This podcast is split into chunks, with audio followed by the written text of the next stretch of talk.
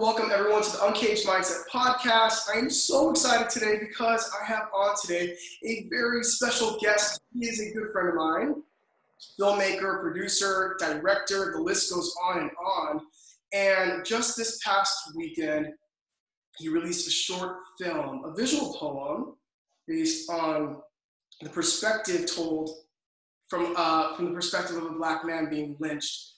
Heartfelt, uh, beautiful, courageous, and to add on to his list of credits, he is a humanitarian and an activist. Um, and I am just so excited to have you on my show. I, yeah, didn't know how to introduce you because you've done so much. Welcome, welcome, welcome, Michael Coulombe to the Uncaged Mindset podcast.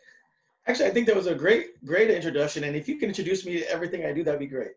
Okay, like yeah. Just, like you're just so good at like I'm. You, you could be my my uh what's that like my rep man like we'll just go out there and just be like get everybody you can be my hype man that's it. From now on you're you're my uh, official hype man. Oh, like that was it's official okay cool. Now i feel Yeah. like uh, i've got uh i've got i've got a glow in your shadow. Well, no i mean look when you were on my podcast you, you just said like the, the nicest things i'm on your podcast and you said i mean you just like the things you say you make you make me sound i you i feel like you make me sound better than i am. I mean i don't think i'm bad but you know what i'm saying? It's like i guess i am all those things. I never really think about it. Like when you're just doing when you're doing it you don't ever stop to think about it i think right? So in the case of like my eyes i when i first started writing back in my early 20s i was part of this all black writing group and i was the only white guy. And i was writing we were doing a lot of um pieces for like black history month and then we were doing juneteenth and i was just writing these things based on like the things that i saw the people around me how it was affecting them. And then when i wrote my eyes um it really was based on on a short story i read years ago in college called uh, party down at the square by ralph ellison. Ralph ellis i think that's the name. And it was just a, a story about this young white boy who was watching this black man get burned alive. And there was a line in the story where he said i could he could see the audience through the smoke watching him and he was asking like if how can you consider yourself good christians and then just watch somebody burn like this? And that really affected me. And as someone who grew up being gay i know what it's like to be sort of persecuted or ridiculed for just being me. And it's like my life doesn't even affect them. But like somehow they they take it upon themselves to to remind me that like because i'm gay i'm different. So i wanted to write something that i knew was powerful. And so i started realizing like what what would it be like to you know to to be in that perspective? And so this was like the poem that i was sort of known known for for a while. Like i would go to a lot of um i was traveled a lot. Like i i, I did a lot of spoken word um uh events and i and i performed a lot. And so my eyes was just sort of like the poem i was known for. Um so now flash forward to here to 2020 and regardless of the fact that we're literally in the middle of a global pandemic people are willing to risk risk that their health to to to march in protest, peaceful pro- protest, I should say. Um, and then I thought about it, and I remember putting the poem "My Eyes" on my website because I I've always found it to be such a powerful piece.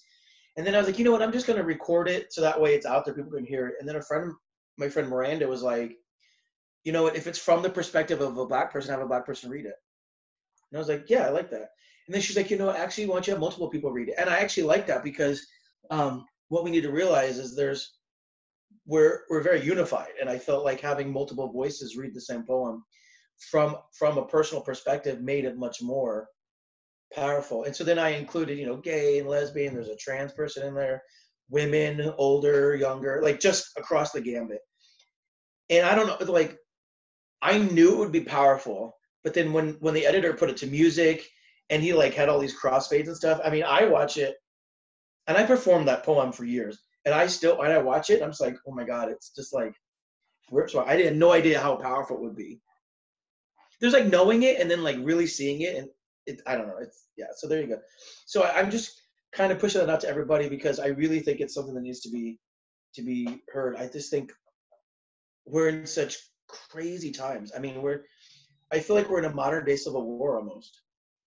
Mean, that's probably a very profound statement. I don't mean it like that, but I mean, you know, there's just just what's happening as a society. Like people, I mean, just going out there and marching and we're making a difference and people are listening and and so many more people are empathetic than they used to be it's it's, it's we're literally in the middle of a movement man so so there you go that's why i wrote it and sent it out well thank you michael for for sharing this gift with the world and oh, my uh, pleasure unfortunately but fortunately you know what you wrote uh, and the sentiment behind it the energy behind it the impact behind it is still relevant today you know and you wrote that 15 years ago and we're still having the conversation. But what I love about how um, it was edited and how it was performed, it was exactly the way uh, that it that healing for the world needs and, and, the intention behind what the next step is, which is having the conversation and putting yourself in somebody else's shoes. That's what we got to do, right? We got to listen and also try our best to understand what it's like, you know, living um, you know, as a marginalized group. And I think that, you know, it's literally looked through my eyes. Uh, it's definitely, yeah. definitely the way this is performed is so impactful. And I'm so grateful uh, that you did this. Well, I don't care anybody says. It's not hard to be empathetic. It really isn't. I mean, granted, I I grew up gay, so I do know what it's like to be persecuted in a lot of ways, and so I probably, but I mean, my my plight is nothing compared to like people i mean and, and, right now a lot of asian people are being you know persecuted because they think that just because they're chinese they brought the virus it's like just that, that weird mindset that people have i can't i i just don't understand where people get that. And it's not hard to be empathetic you know it's like like i said these people don't affect the most most people don't like like me being gay doesn't affect those people's lives you know? So it's like i don't need people to so i can understand that in the empathy ways but it's really not the hard you know to be empathetic i don't think.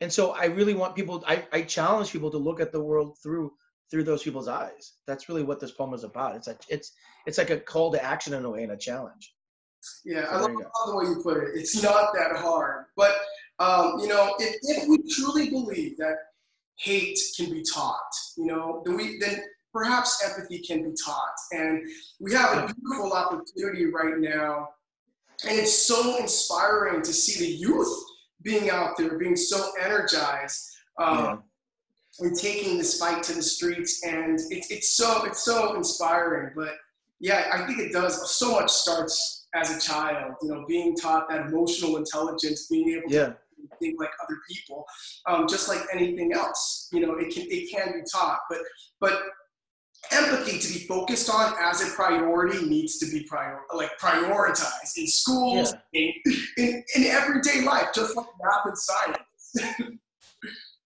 what and what, what i find fascinating is is it's not just so much that you have hate in your heart is then there are those people that are actually acting upon it in the case uh, of this cop like he he made a conscious effort to to sit on this guy's neck and even when the guy was screaming and every, I mean, he literally made a conscious effort. Even when the guy was stopped moving, he made a conscious effort to not remove his knee. Like it's, it's definitely, he definitely knew what he was doing, right? And that's, I think, what makes it worse. Is you watch the video and you're like, wow, he literally knew what he was doing, had no issue with it. It was just like, you know, blank. That's terrifying.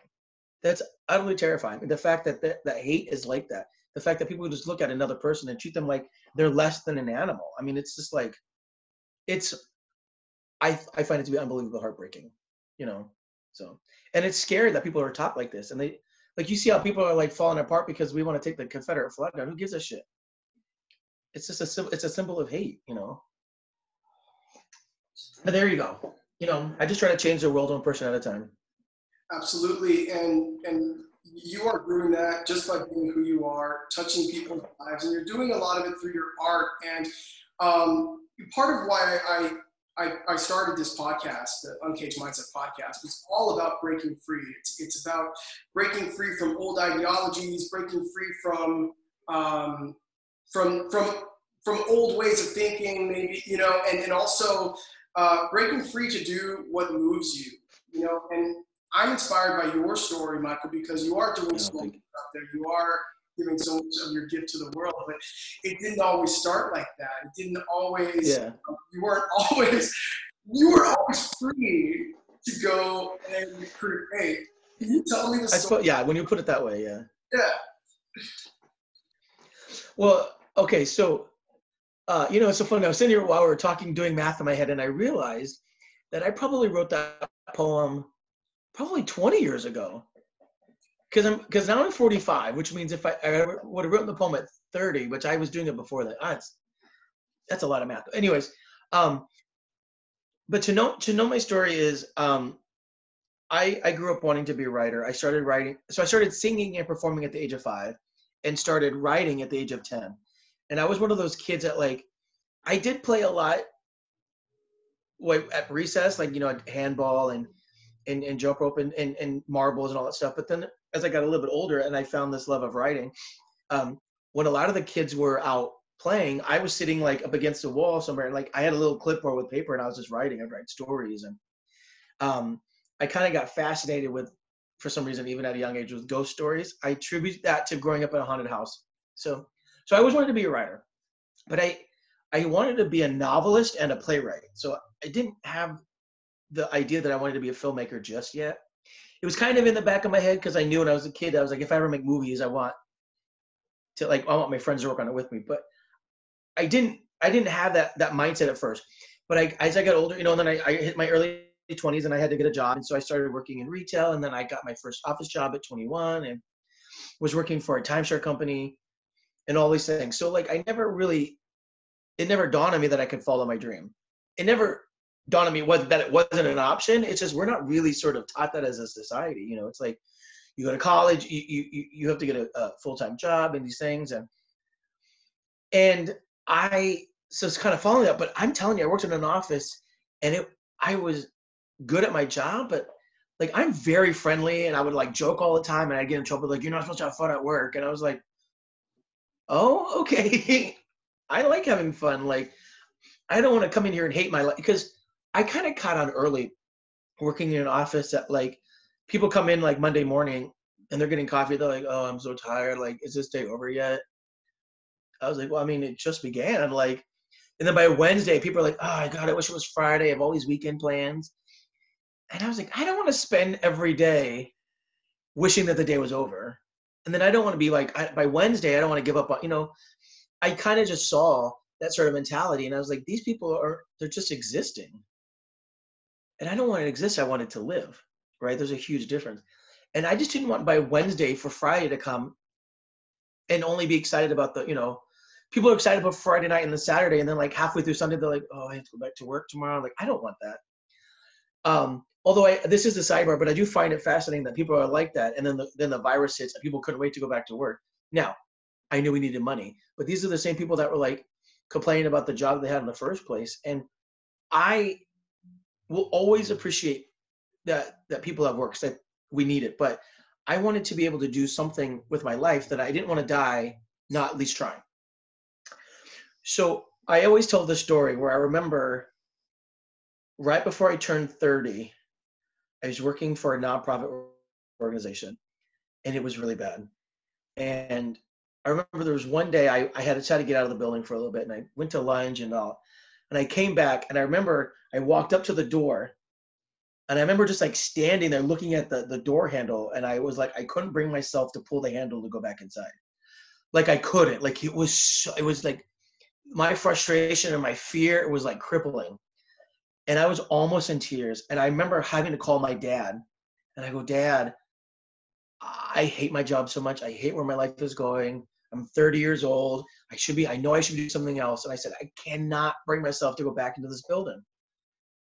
And my dad goes, Well, you at least have to go back in and get your car keys. I said, Okay, that is fair. Because he's right. Yeah, that was probably the best advice. So I said, Fine. So I went in and I got my car keys and but that was kind of when I realized something in my life had to change. I didn't know then what it would be.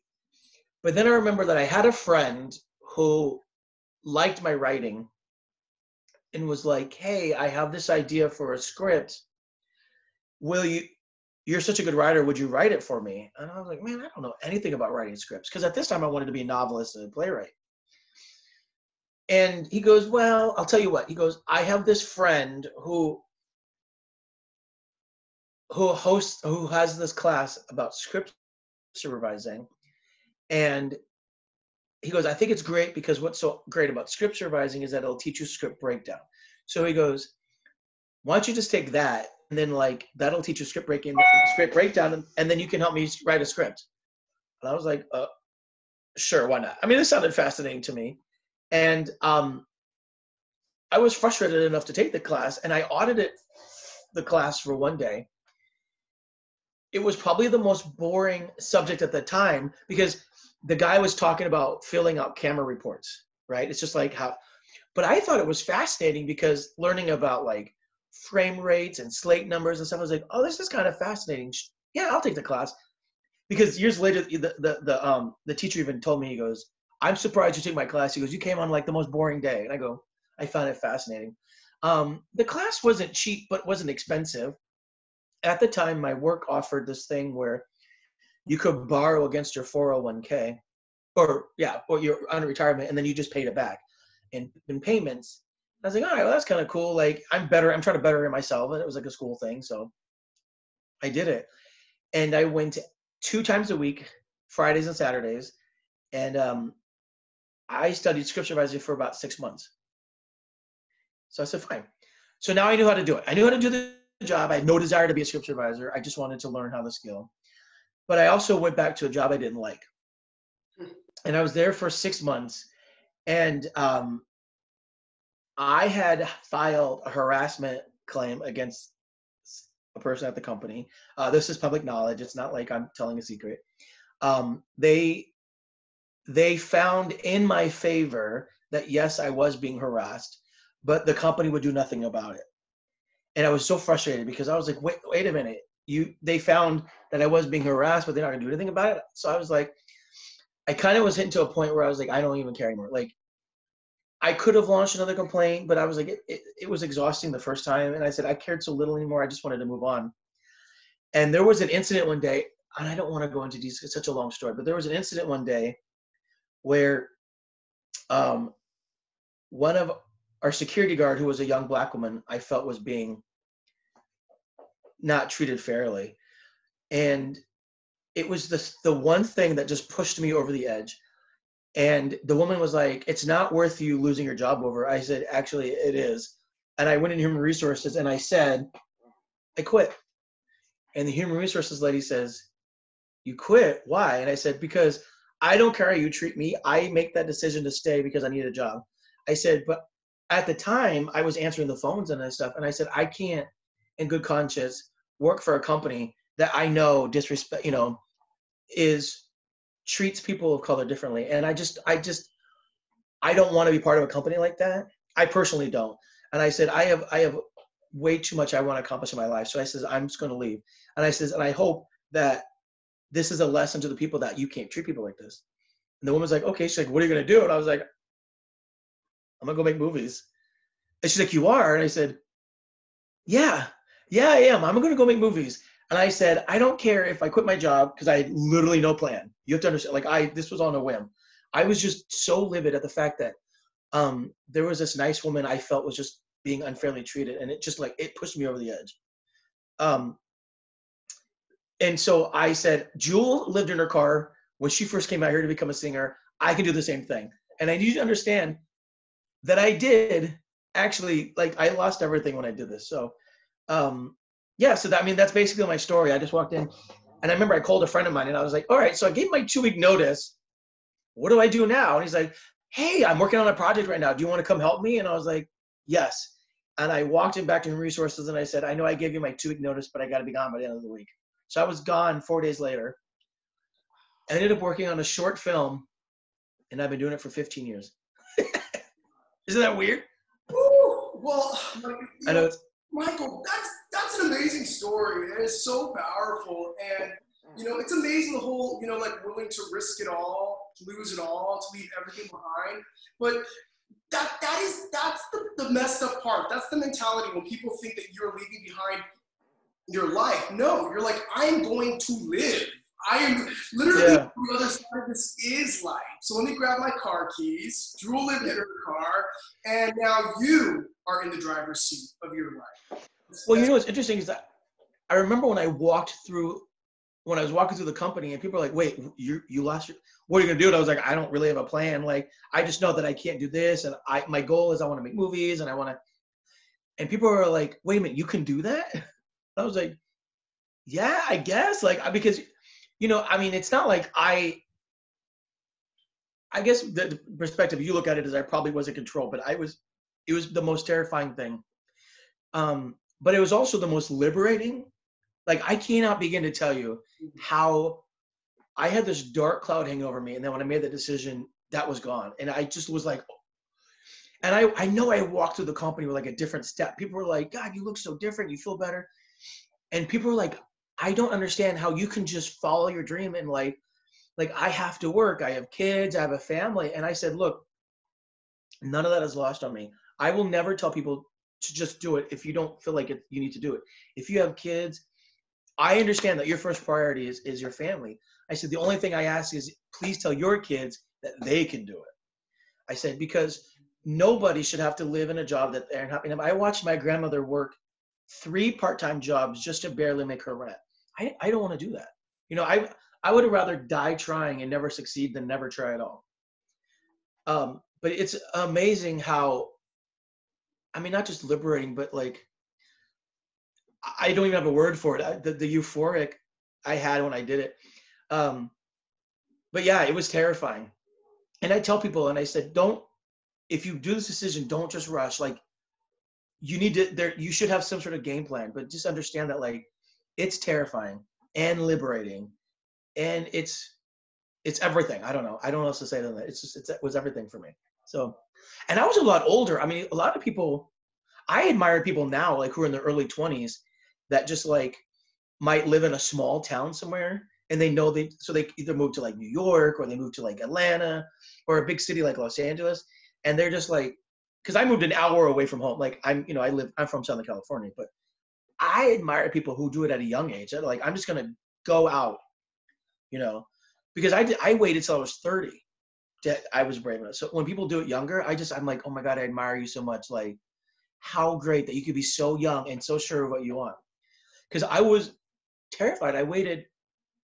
I, I mean, in my defense, I kind of helped take care, I, in my twenties, I helped take care of my nephews cause um, their father left them and I wanted them to have a good role model. But so I started living my life for myself at 30. So that's my story. But I think I think what it gave me is I think I had so much life knowledge. You know, I had three full time. I worked in an office for 11 years before I ever made the decision to leave. Yeah.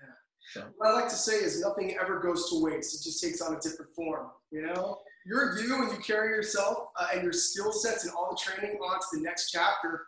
And you are a role model. You're a great example of what it means to give yourself permission. And when you see the new generation, like you said, you get excited about them, you know, doing it early. It's because you exist. It's because there's someone like you saying it's okay to do this at any age, um, no matter how scary. Nothing is more scary and terrifying than not owning your life. you know, it's it's it's interesting you should say that because um, recently I started um, keeping a vlog um, based on like both the good and the bad things that happen, just so people are aware of like the journey. Um, and what you said is is so true. The fear that I had, that I have now, is nothing like the fear I had of not owning my true self. It's a very that's there's a huge distinct difference, and I need people to. I would rather have the fear of like trying something new in this different part of my life than never trying at all. I got, I, you know, I got interviewed a couple years ago, and um, this guy asked me, he goes, if you could give any advice to someone who wants to follow their dream, what would you say? And my my my action is is never be afraid to fail. Because I think the reason why people don't want to try is because they don't want to fail. But the the truth is is you will probably fail your first time because um, you're still learning. And the truth is is like it's so okay. Like it's okay to make those mistakes because the thing is you what and it's it's the weird thing is failing is such a negative connotation, but the truth is is like you're gonna make that leap and it'll probably be like the wrong step, and you're like, oh, okay, yeah, okay, so this isn't what I need to. I, so instead of taking the step this way, I got to go this way, right? So it's not really, it's not like you're failing. You just realize like that's the wrong step. Okay, okay, yeah, I got to go this way. Oh, okay, you know, and and that I think the fear that I had was I was so afraid of trying because I was afraid I was gonna fail. give her permission to fail. It's okay because you're not going to get it right the first time. Nobody does. But that's I think that's the journey of life, right? Is is is learning those steps. So one of the things that I always tell people is I said you have to celebrate the small successes because you you have your eye on this big prize and you're taking all these missteps. So whenever you you have all these missteps and you take a right step, go for a drink. Uh, take a trip to the beach. Um, go get yourself a nice dinner or something. I always tell people to celebrate the small successes because it's that journey. Because once you get to that big prize, you're there, right? So I had a friend tell me this quote one time for some reason just stuck with me. But he said the best part of a roller coaster is standing in line. And I was like, explain that to me. And he goes, I don't know. He goes, you have all this anticipation and excitement and buildup. He goes, because once you're on the ride, it's over. You enjoy it. And I was like, that to me is what life is. It's like it's the journey is like standing in line. There's all these like anticipation, accelerations, and frustrations, and then it's like, like your end prize is is is is that roller coaster, and it's such a great ride, you know. But then it's like, okay, you got to stand in line for the next one, you know. So these are all my little gems that I give to people when I talk about following your dreams. So sparkly, you know. I love presents. I love gems. You know, diamonds are everybody's best friend. And speaking of small, small successes, I would love to celebrate a success with you, which is that you are starring in one of the first feature films filmed completely in quarantine. Socially oh yeah, socially distant. Yeah. Sent. Uh, let's celebrate that. Let's talk about that. What can you tell me about your new film? What's the name of it? What's it about? Who's in it? Well, it's called The Central Authority. Charles is in it. Actually. Um, so I I have a I have a smallish role because um, I used to be an actor, but I didn't want to get. I kind of made a slow transition into acting, and so when they were looking for actors, I was like, eh, I guess I'll. I guess I'll do it. You know, I was a little hesitant again, the whole fear thing, but I was like, all I can do is say no, and all I can do is fail, and I won't do it again. But I ended up having a really good time, and um, God, you, you actually promote the film so much better than I do. But it, it's really just like it's a um, we're at a time when like people are being socially distanced and you have to create content online. And so the idea is there's a central authority and all these people have to create online content. Um, in a way, I kind of feel like it's a little Black Mirrorish in that sense.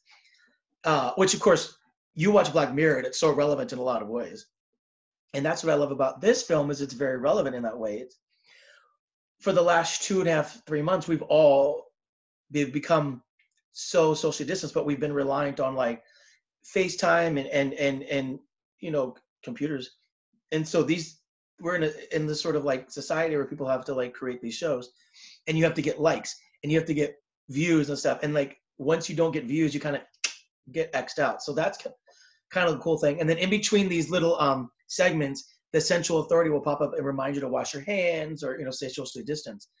So it's it's very sort of like I, I dare I say oppressive. I don't know if that's the right word, but I find that part fascinating about it because what's so interesting about this global pandemic is it's something that people can relate to across the board. Like hence the word global pandemic. And so that's what I find so relevant about the show is like in the central authority, there's these people who have to um, find ways to stay relevant amongst everybody else. And let's be honest, we do that so well on social media. You always try to remain constant, right? So, but anyways, yeah. So there's these people that do shows, and I play one of the people that are as a guest on somebody's show. Um, and my character is Robert Plant, and I am a plant dad basically. And so I'm on this show talking about a new plant, and um, the woman that I I act against, she's like a plant whisperer. So um, I hope I can say all that, which I can. It's um, it was you know what's interesting about this is a lot of it was very um, um well you know this it was um, ad libbed. You know, it's like you have a character and then, and I'm not like I'm so new to acting in this sense. So it was like I was terrified to do it because I was like, what if I'm not funny? Like but my costume is without without going into detail. My costume is very physically funny. So, and yours, I can't wait to see yours. I hear yours was quite hysterical, Mr. Charles. yeah, I had a lot of fun. I had a lot of fun on, on my social media channel, and and I gotta say, this is the most I've heard about about your character, and your storyline? Because again, like you don't really know; it's, it's so secretive. Um, it's very secretive, um, and I'm not going to go much more than that. But I, I'm not telling you anything you can't already see online, which is fascinating. Um, but I do. I thought it was interesting when the when the idea was pitched to me. They wanted to do a feature that's completely social distance. Um, it was so interesting to like sit at home like I am now and and act towards somebody on a like I'm trying to act with you. I mean, talk about getting back in the game. I mean, I, you know, I went to do it this way. It was such a challenge. I don't know. Did you find it challenging? It you act a lot, so you probably. Yeah, it was different, um, and, and I think that the. In fact, I, I really believe that the producers who put this ambitious project together, selected people that would be open to a process because this process doesn't fit anything. It was all created, uh, you know, in regards to how they were going to direct us, how the storylines were going to be put together, how we were going to be improv. It was all created for this movie, and I think yeah. uh, we are all open and ready for the challenge. Now, Michael, I want to applaud you because you mentioned once again that even now, with so much experience, you're still doing things that scare you. And as we come to an end at the podcast today, I do oh my God, it's a question for you. Okay. Is um, what scares you now? What challenge are you looking forward to next? Well, so after after 15 years of doing one specific job, which was script supervising. Um, in the last couple of years, I've been writing and directing more. And so now, you know, I'm a paid writer. I, I get hired to write scripts and I've been directing more. So I guess it's, it's the challenges I'm facing is like, I, how do I, how do I keep challenging myself within the same industry? And that's what I'm doing, writing, directing. Uh, this year I took up photography um, because I travel so much for work and I'm going to places I've never been. And I, I was like, I'll see these like beautiful mountains, and I was like, your cell phone doesn't really get those. So I said, let me just get a camera and start studying. And I started really focusing on composition, which has been helping my directing and stuff. So, um, and then because I travel, I started a travel blog. So I think the challenges are just like, how do I try to stay creative? Because because script supervising, as much as I love it, was never creative. It was like a sort of assistant role, a support. And so now I, I'm at a point in my career where it's like people are coming to me going, you, you you've done 200 movies, like your IMDb page is crazy. Like, how can we take your experience and and and relate it to what we do? So, um, never never did I think when I walked off my job 15 years ago, people would actually want to come to me and and hear what I have to say. And it's, I think to this day, it's still like like Matt, my manager, will call me and he's like, yeah, he goes, and every time I talk to people about you, they love you, they love working with you. And I was like, what I used to work in an office where no one would listen to anything I had to say, even if I was right. Right. And now it's like people people want to hear what I have to say. I it's just like it dumbfounds me. I, I I know it sounds odd, and I try to remain humble, which I don't think I'm not humble, but um, yeah. So I think the challenges are like how do I how do I stay creative and try to push myself every day. You know, I'm mostly known for uh, being a horror filmmaker, but I love, you know, I challenge myself by writing a comedy and um, my writing partner and I have done Christmas movies and dramas and crime crime forensic stuff. So I'm always just trying to find something different I've never done before. I you know I directed this guy's skit recently. He's a big YouTuber, so it's just stuff like that. Does that make sense? Yes, it does. Okay. I'm a I'm very talkative, so sometimes you have to help me steer. so, um, you know, I drink a lot of coffee. Are coming to you. Uh, how can they find you? Tell everybody how they can find you, websites, links. Uh... Oh my God, I'm so easy to find. All you have to do is go to michaelcoulombe.com. Everything's there. Um, from michaelcoulombe.com, you can find my all of my projects. You can find my photography page, my podcast, which Charles was on, uh, my travel blog. It's all there. And then social media, just Michael Coulombe. Or um, you can also pics by Michael. All that's I'm gonna give you all that for the links, but uh, I'm easy to find, Michael Coulombe. I'm the only one with the last name like this in the industry, so there you go. I don't know what to say. It's weird talking about myself, man. You did a great job, and I love listening. I'm a sponge around you. Thank you so much for being on the On Page Mindset podcast today. You are a blessing in my life, Michael, and I'm looking forward to the rest of the journey with you. Working together, and thank you for blessing us with your gems, nuggets, and giving us all permission to be brave, courageous, and change the world by being you.